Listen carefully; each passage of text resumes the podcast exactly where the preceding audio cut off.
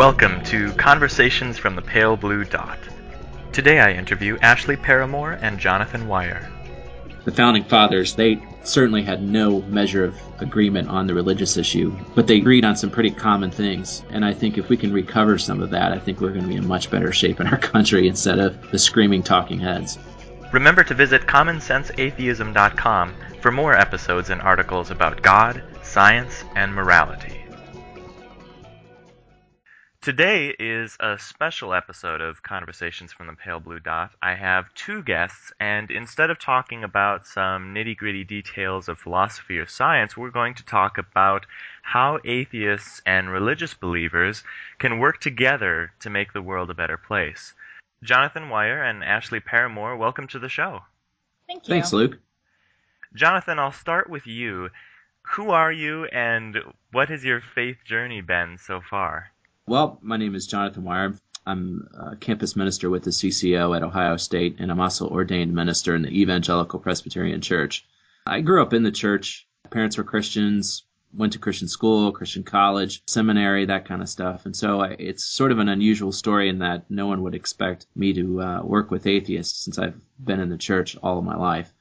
I did go through a time of doubting my faith, and, and, there's still struggles I have with my faith, but it has nothing to do whether I doubt God's existence or not. It has to do with what expression of Christianity I should align myself with. I guess would be a, a good way to put it. So it's been an interesting journey along those lines. I've been Catholic, uh, non-denominational, charismatic, and now Presbyterian, and still kind of working through all what that means. Now, as I understand it, you're the only religious believer who is also a member of some atheist group. Is that right? The Secular Student Alliance is uh, the campus group for atheist students around the country, and actually they have groups in Canada and Africa and England, I think. I spoke at their conference last year, and they asked me to be on their speakers bureau, which means if a student group wants me to come speak, I waive a speaker fee, and they pay my travel expenses, and I come out and speak to them. Interesting. And Ashley, how about you? Who are you, and what has your own faith journey been so far? Well, I am on the board of directors of the Secular Student Alliance, like John was talking about a little bit. It's a nonprofit that helps to fund campus groups around the nation. And uh, I was baptized Methodist. I went to Catholic school. I uh, I was very interested in religion and belief, so I actually pushed myself to go to church three times a week. My mom was a deist and my father, although I didn't know it at the time, was an agnostic. So I went to church through Catholic school on Thursdays. I went to this uh, program called Awanas on Saturdays, which kind of reminds me of like Girl Scouts or Boy Scouts, but for little Christian kids where you memorize these Bible Boy verses. Scouts and Girl Scouts for Jesus is Yeah. what it is, basically. Yeah, and then Sundays I would flip flop different churches with friends. I always feel like an idiot when I tell this story because I met a, a friend of mine who I didn't find out till later was Kabbalist. And I'm like, really? What what the heck's Kabbalah? And he's like, oh, it's you know Jewish mysticism. And I'm like, what? The Jews are still around? Um, I w- and I know that's absolutely terrible, but I grew up in a town that has like only 5,000 people and where it, it was just kind of a bread and butter Christian town and nobody talked about anything but Jesus. Parents didn't talk to me about it. I was really naive up until that point. So I kind of figured, huh, well, if there are other things out there, how can I know mine's right? And so I started studying world religions, practiced a whole slew of stuff. And long story short, went from that to deism, to pantheism, to agnosticism, and eventually to atheism. Huh. Well, so it was like, why are there still Jews if the Messiah came 2,000 years ago? Was that. That was pretty much my mentality, because all that time it was like, well, Jesus came back. There shouldn't be any Jews anymore. Well, I want to ask both of you about the fact that, you know, one major feature of the last decade has been the somewhat heated dialogue between religious believers and secularists, probably due to several factors 9 11, the religiosity of George W. Bush, fears about Muslim immigration in Europe, the new atheists, and so on. Jonathan, what's your take on this dialogue and how it has taken place so far in the public sphere? I think you hit on all the factors as to why it's so heated and has gotten kind of nasty. You know, I think back to history, and there's so many times where Christians and atheists have dialogued in beautiful fashion. And thinking about that history has made me try to connect with Ashley and the Secular Student Alliance uh, when we back when we started about two years ago.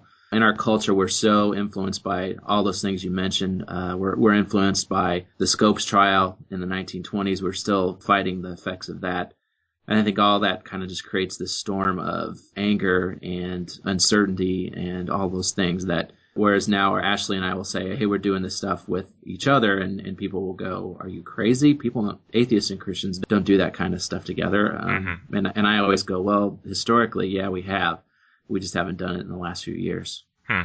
And Ashley, how do you see the public sphere debate between religion and secularism and how that's gone in the last 10 years. When you look back at the history of things and what all's been going on, and prior to the internets, if you will, anybody, especially people like me who are from these really t- small, small towns and know absolutely nothing. Your only source of information is either A, books, which who reads books, right? Or media and television. And when you have people like Bill O'Reilly sitting there doing nothing but dogging on atheists, it's just further creating this tension. I think the uh, internet, for lack of better words, is a blessing for all of us because for the first time, you're looking at going from these groups that were small and prosecuted like the atheist groups or not even just atheists but when you look at you know the muslim mi- minority here and everything who had to deal with getting underrepresented because of the media. And then all of a sudden the internet comes along and everybody can connect. Everybody can talk. You look at places like youtube where you see all these different dialogues or debates happening. And it just makes it much much easier to connect and show people for who they actually are and not this stereotypical you know like i eat babies and john's gonna throw stones at me type thing. Um, I, I do think that it's getting better. I think that fundamentalism from both sides, from both the atheist side and the Christian side, is lessening. Obviously, it's still going to be there. It's always going to be there. But I think because of things like the internet, it's getting a lot better. Well, both of you seem to have taken active steps toward working alongside people of other worldviews in helping to make the world a better place. So, how does that work? What kinds of things have you done together? It kind of started off with basically just an email. Uh, I, know, I know that's like you know earth shattering, but uh, we both met for the first time two years ago when I sent Ashley an email and just said, "Hey, let's do stuff together." And the thing is, we didn't know what to do together because the typical Christian atheist thing is, "Hey, well, let's get in a debate with each other."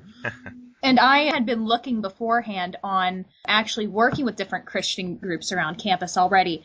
There's a student group in Champaign Urbana who, the year before John and I met, went down to New Orleans to help rebuild um, for the first time.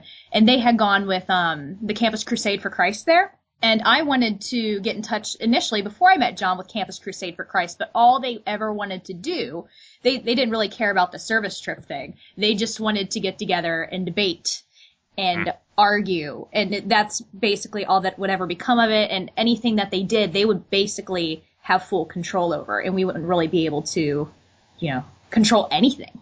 So. So the, the thing we came up with at first was I was connected to a church here on campus that were taking a group down to New Orleans. And we decided to, you know, Ashley wanted to try to hook up with the group. And so I connected them and we all went down. And there was probably about six or seven atheists, I think, Seven. on that trip compared to about 40, 50 Christians.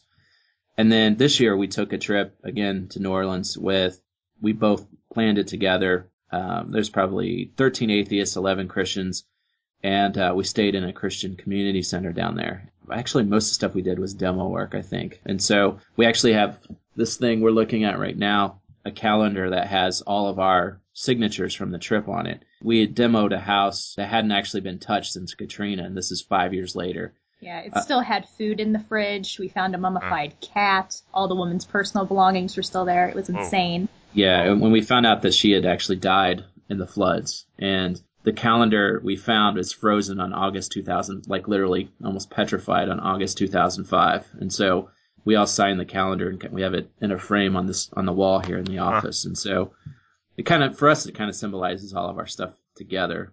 And you know, we, then we do the typical stuff. We go to each other's groups. I've done a, a few atheist Bible studies at the Students for Free Thought, and Ashley's come to our group and and shared her journey and taken questions. And so, and we also do Ask a Theist night, Ask an Atheist night. So yeah. we, we do a lot of um, group meetings together and back yeah. and forth with e- every meeting that we have because he has meetings on Tuesdays. Our student group has meetings on Thursdays and we're constantly, you know, you always find people from the other group at each meeting. Oh yeah. Like I'd say half of my Christ, quote Christian group right now is probably atheist.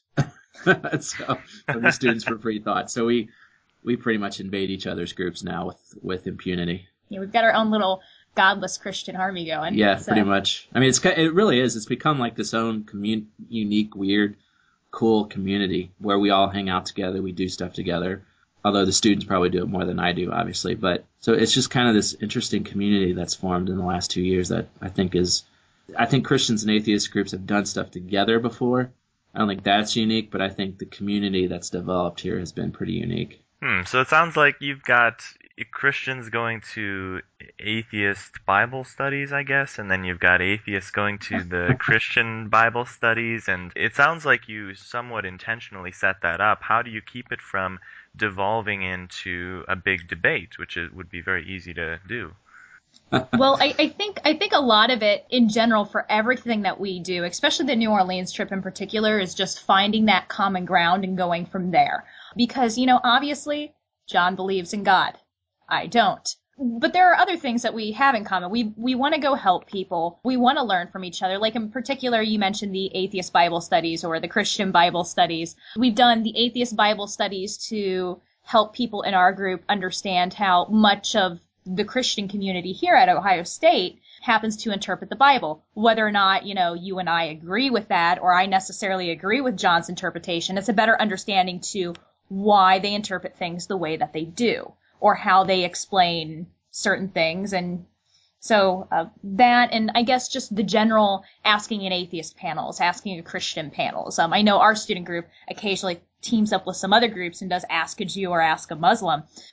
For us, there there's two things at work. I think it's in philosophy. There's this thing called the principle of charity, and the idea is to uh, make your opponent's argument as strong as possible before you you start to debate it. And too often in Christian atheist dialogue, we we don't do that. We don't do it at all. And I think the second one is to dialogue and not debate.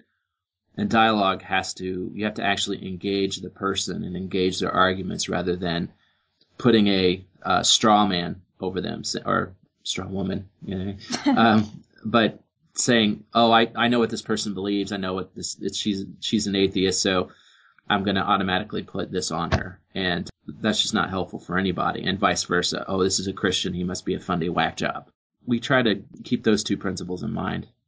And it's not just that, but as far as actually being able to work together, like I mentioned earlier, when I tried to do stuff with Campus Crusade for Christ, they always wanted full control of everything. John and his group for as much as what we've done. I mean, his group is the first group that I've ever worked with who's willing to share power, willing to share financial responsibility, and actually be willing to trust us. So we trust one another. I don't, I don't know if you yeah. find that weird, but. yeah, that's huge. Actually, the trust factor is huge. I think. Well, I would imagine that another value that comes from these interactions is, you know, even though America is a fairly pluralistic society, there's been lots of studies done that show that we, in general, have no idea what people of other worldviews believe or think or what they value. And so I would imagine you come to understand each other a lot better through these interactions. Most definitely. And that's been one of the beautiful things about like the New Orleans trip is just spending that time getting to know each other, getting to understand, you know, what people believe and why they believe them, whether or not we agree, I think is really fundamental. A great story about the New Orleans trip. We were at Lafitte's Pirate Tavern down in on Bourbon Street, and uh, they have this nice little outside courtyard. So we're all sitting outside and you know just talking, and and this lady kept coming up behind me, and I we were like, what what is this lady doing? She's listening to our conversation. It's kind of strange. And what I was doing was having everyone in the group share why they were a Christian or why they were an atheist. Hmm. And this lady kept coming up and she goes, I'm going to teach you all something. And we're all like, okay. She goes, I'm a voodoo priestess and I usually do my ghost hunts, start my ghost hunts from here. And so I'd like to do a, a uh, little voodoo ritual for you. Um, would you all like to see it? and all of us were like, sure, why not? you know, and and uh, so she she does a ritual with her ghost group and stuff, and she seemed kind of nervous, especially for someone who obviously probably does this uh, all the time. And so we couldn't figure out what made her, who made her more nervous, the Christians or the atheists. but I, I, think she found it unusual that, uh, at first she thought it was a Christian group because I guess she heard one of my Christian students talking. Uh-huh. And, uh, so when she found out they were both Christians and atheists, I think it blew her mind a little bit. Yeah. Well, I imagine that there's also some value that comes from these interactions because of perhaps a kind of camaraderie that develops when you're doing things like clearing out a Katrina home. Yeah.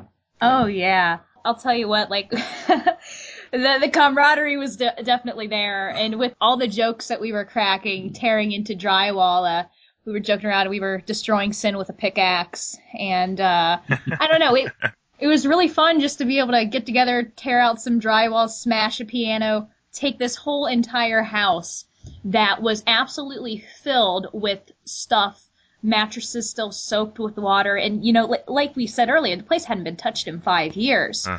and someplace that we really just needed another hurricane to clear out. And the amount of time that all of us uh. got together cleared it out just had that group bonding session it was no, awesome. nothing brings about group bonding other than being exposed to toxic waste. That's what i always say. Right right right. Words to live by right so maybe some of the people listening to this podcast like what you two are doing and they want to do something similar. They want to build this understanding between people of different worldviews and they want to build this camaraderie in their own community. What are some of the things that they can do to join into this kind of activity if it's already happening or perhaps even initiate it themselves? It's going to be much easier if you're on a college campus for yes. the most part because Absolutely. you just have especially larger campuses like Ohio State, you have just such a large pool to, of students and people to pull from, you know, inside and outside of the community. So on the student level, I think it's pretty easy. You just need to basically like John did. John just sent me an email. But after you've contacted, made that first contact, student group or not, whoever you're talking to, sit down and meet with them. When John and I first met, biggest thing is is we had to we were both completely honest with each other. And I know uh when I've seen John do a talk at the Jubilee Convention, which is a Christian conference in Pittsburgh we both spoke at. He mentioned in particular just making sure you're honest because atheists have a high bullshit detector, which I thought was very funny. yes, I used the word bullshit at a Christian conference, and I didn't get fired. Back on the honesty thing is being upfront and honest about literally everything. Another thing John, you know, mentioned is make sure that you probe at the Secular Student Alliance conference, yeah. good advice you gave was probe Christian groups and see where their stance is. You know, how do they feel about evolution? How do they feel about insert random topic here? Mm. And that way, if things like groups that, with my experience, like Campus Crusade for Christ, it's just too polarizing and they're just going to fight with you about everything, it's not going to work. You have to find a group that's willing to find that common ground and willing to compromise. And like I said, it, it's not easy. You're not going to find that everywhere, but you just need to keep working at it. Even target what I would consider, in my mind, more liberal Christian communities. The Unitarian Church, a lot of Unitarians have atheist groups in their church. We've got two um, in Columbus, and they both have like atheist organizations within their church. So it's just really a matter of sending the email and getting the dialogue started. And I think from from a Christian perspective, there has to be a willingness to take that step outside of their their little group. Thankfully, I think a lot of Christian groups are starting to do that, especially on college campuses, and some of the modern day church planting movements are really making those steps. And so, I think if you're an atheist out there and you want to look for Christian groups, you look for those those groups. I, I think the whole liberal conservative labels are kind of useless anymore because that can mean a lot of different things. Uh, some people think I'm really liberal, some people think I'm too conservative, so I, who knows? But I think you know, we always say that the thing that we love about each other is that we're all committed to truth.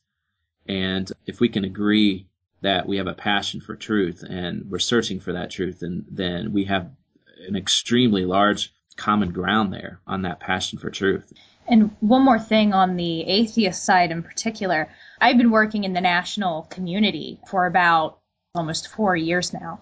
And going to all these conferences and all the different atheists that I talk to, I see this, you know, constant like, well, you know, I don't want to respect somebody's religious belief that's telling me that I'm going to burn in hell for an eternity and this and that. And while, you know, honestly, I don't have a whole lot of respect for that idea, and John knows this, it's a matter of having respect for the person and not sitting there being like, well, you're stupid for believing what you believe in, John, and you have a mental disorder. Like, unfortunately, I think we see all too much of in the atheist community. And I, and I always tell atheists, look, hey, that sword cuts both ways. If you don't want to respect uh, a religious person, then don't expect them to respect you. You may not have to respect the argument, but respect the person. Well, and that's how human beings work. Uh, if you if you get respect, then you're more likely to give respect. Exactly, and I find it somewhat hypocritical in the atheist community. Like I I do think that you know we are discriminated against minority, but I think it's incredibly hypocritical when you see people saying that, but then they turn around and they start this whole kind of like, well, Christians are stupid thing, but then you're turning around saying, well, we're discriminated against. I wonder why. and may, maybe maybe maybe that's just me, but I get a lot of flack for that. well, Jonathan, I would imagine that for many Christian communities, they might be hesitant to encourage this kind of interaction with non-believers because in the Christian communities, there's such a concern about propping up your faith and maybe mm. sometimes not exposing yourself to doubts. That's endemic to some Christian communities, anyway have you encountered that with people who thought that this was just a bad idea because it might threaten the faith that determines your eternal future? I have, but maybe not as much as you think, but I but I certainly have because usually the way I approach it is like, well, the Bible talks a lot about doubting your faith.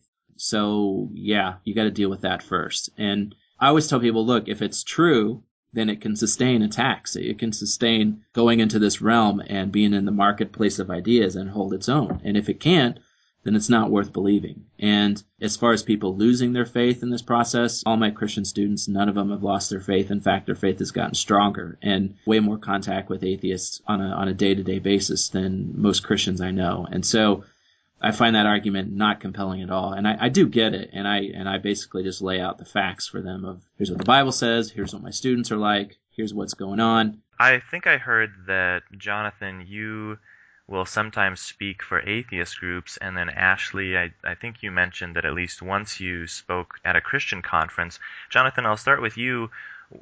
What do you say when you're speaking uh, as a representative of the Secular Student Alliance to an atheist group, but you're a Christian? What? How does that work? Well, it's it's great. Liz over at Secular Student Alliance is, you know, I, I basically said, you know, here's what I'll speak on. I gave her a, a list of topic: Christianity in America, Christian evolution, you know, an atheist Bible study, that kind of thing. And Liz is like, great. And and so basically, what the individual student groups, if they want me to come speak, which I did at Purdue a couple weeks ago, they'll pick a topic that they want me to speak on. So they know when I'm coming to talk in advance. I am representing the Secular Student Alliance on, on one hand, but I'm kind of the uh, token Christian point of view, I guess, on there. So everyone knows what they're going to get when I come speak. I don't proselytize at all. Basically, what I do is I, like with Ashley's group, I have given a talk about how to read the Bible. And then I've taken a passage of the Bible, like the prodigal son, and kind of applying the principles that I'm teaching on how to read the Bible. And because the prodigal son is one of the most misunderstood passages of scripture. When I spoke at Purdue a few weeks ago, I talked about getting rid of the Christian stereotype that some atheists have. And I especially actually talked about the Scopes trial and how much that really has an effect on the discussion of evolution and creationism. So I try to break down those kind of stereotypes. And then, Ashley, have you given a few talks for Christian groups, or what have you done?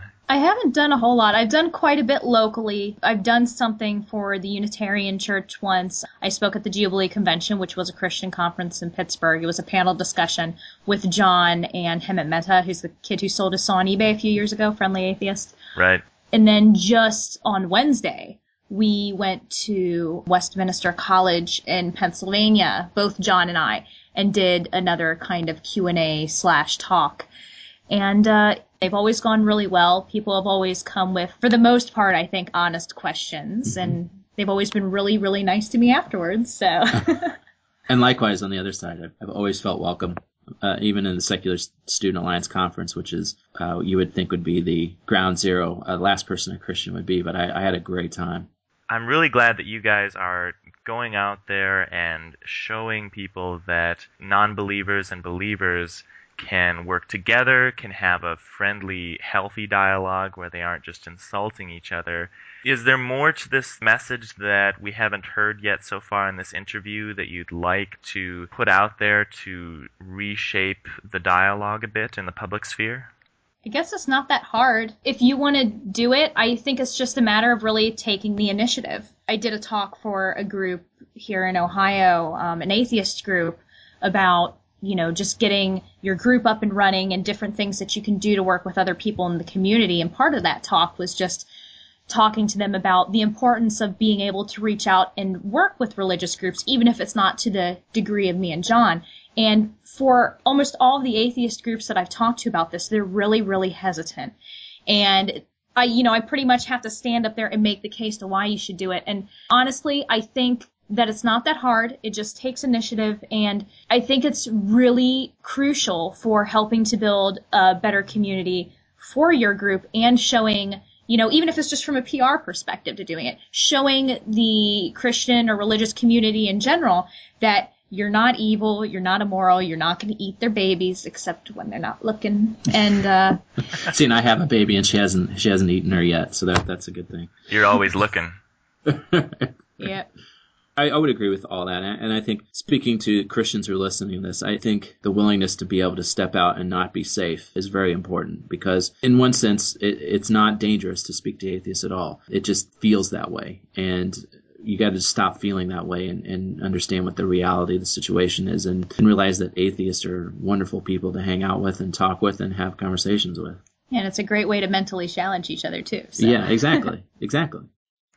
Well, Jonathan, you spoke briefly before about how you try to overcome this worry that Christians have that interacting so much with atheists will challenge their faith. Are there other obstacles that the two of you have come up against and figured out a way to respond that is, is most helpful in overcoming some of those barriers to atheist Christian dialogue and atheist Christian, you know, working together? I think just overcoming the stereotype at times.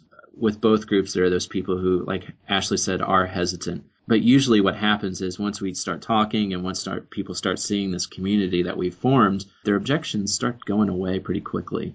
There's really no limitations as to what you can do with this sort of thing, other than your own, you know, sounds cheesy, but your own imagination is your limitation you know, at Ohio State, it's been easy, like Ashley said, because of the size. Uh, other campuses, whether, you know, they're smaller institutions or maybe uh, even religious schools, it might be a little more difficult. But for us, there hasn't been any like institutional barriers that we've had to, to overcome. Certainly not from my denomination. No one's called me and said, what are you doing? What are you thinking? You know, um, they're all very supportive. So from my end, there hasn't been any limitations.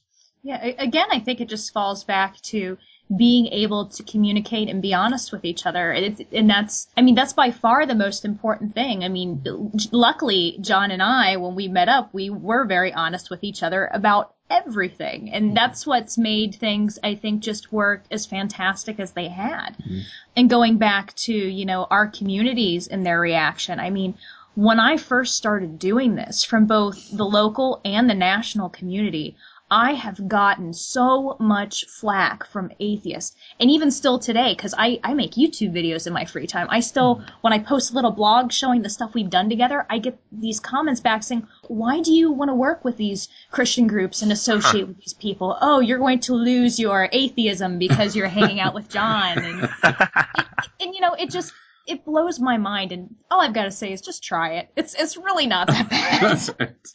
I'm gonna go on some big long rant here. I don't want to waste all your time. no, but I, I, think she's right. I mean, it's it's tough. It, it really is. On one hand, it sounds so simple. I mean, we're we're making it sound very simple, and it is. It is. But I, I think people are just not used to it. Some people, especially coming from more conservative communities, are, you know, really nervous about working with these groups too, because even within my student group here at Ohio State, you'll run into, you know, a handful of uh, atheists who came from these really fundamentalist families, some of which have even been shunned from their families because they are now atheists. And it's much, much harder for those people to get up and start working with these religious groups. So maybe in a way that's been a big obstacle, but that's just been a small few people that are in my group. And even now, I can think of one of them in particular goes out to John's groups.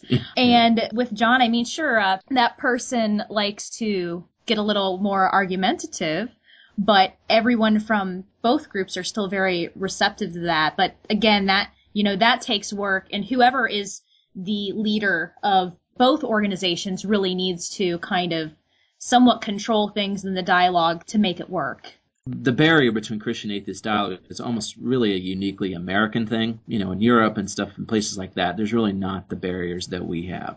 And it's because I think culture war stuff really affects conservative Christianity. Uh, I think you're having my generation, which is Generation X, and the younger generation going, uh, yeah, we don't want to fight the culture war anymore. And we're kind of done with that. And so what you're seeing now is a changeover that you'll see, you'll probably see the full effects over in the next five to 10 years of Christians being way more open to conversations and it being the norm rather than the exception. Well, I like that. I hope that's how it turns out with, you know, hey, let's just be done with the culture war and move forward on the things that we both want to see happening in the world. Well, I think we have to as America. I mean, that's how that's how we work. The founding fathers, they certainly had no measure of agreement on the religious issue.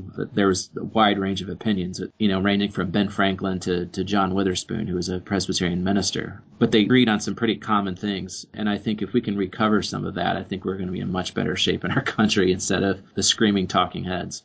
And, and I think that's what we're about. We don't want to be the screaming talking heads anymore. Well, Jonathan and Ashley, it's been a pleasure speaking with you. Thanks for coming on the show. Hey, Thank thanks, Luke. Appreciate it.